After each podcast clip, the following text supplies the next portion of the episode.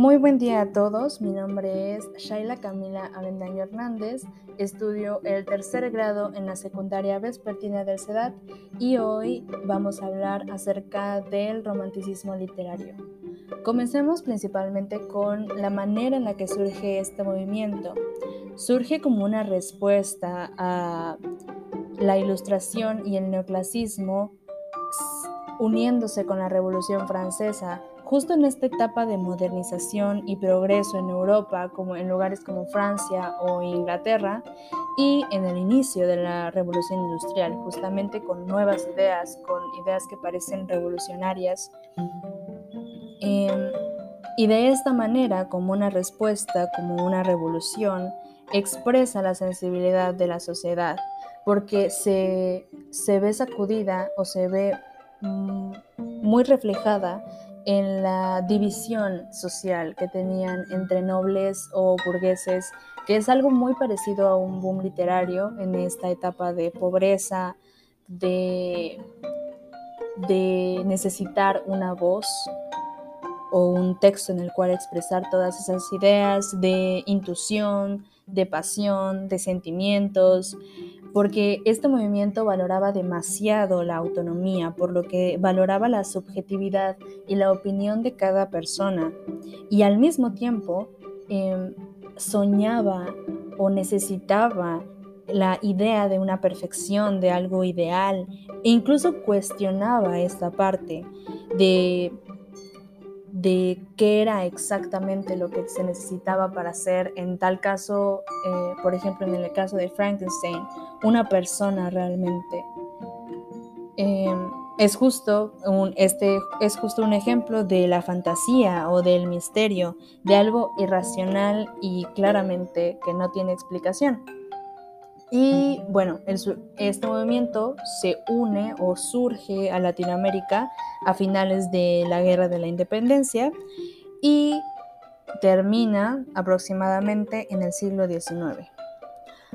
Ahora, vayamos a sus representantes principales, como lo son Mary Wollstonecraft Godwin, o mejor conocida como Mary Shelley, que es la autora de Frankenstein, que como dato es una de, de las obras más relacionadas con el romanticismo.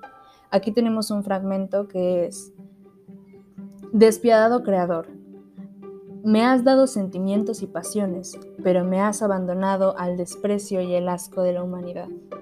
Esta es una clara prueba de lo que es Frankenstein en general. Es un monstruo o un ser relacionado con un monstruo justamente por su aspecto, y que está siendo despreciado por todas las personas que consideran que él es anormal, incluso si en él se representan las emociones más básicas y más humanas, como las pas- la pasión, el amor, la necesidad de cariño. Y es esto lo que se representaba en el romanticismo, una crítica social y una crítica personal acerca de lo que alguien podía analizar en la obra de otra persona. Otro de los representantes es Gustavo Adolfo Becker. Aquí tenemos otro fragmento.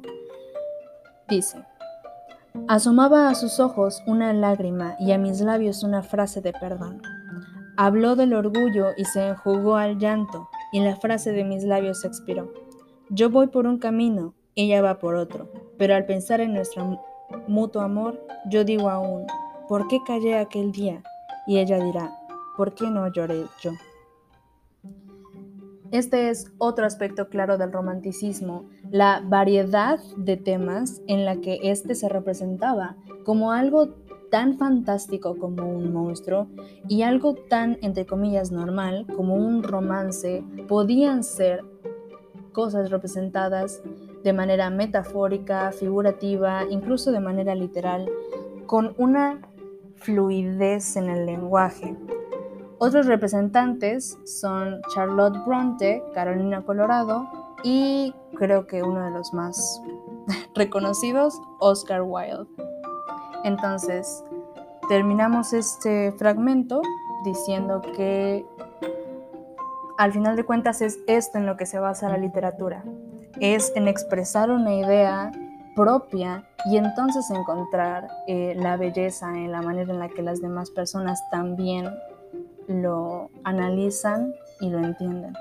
Entonces, espero que les haya gustado. Muchas gracias por haber escuchado y adiós.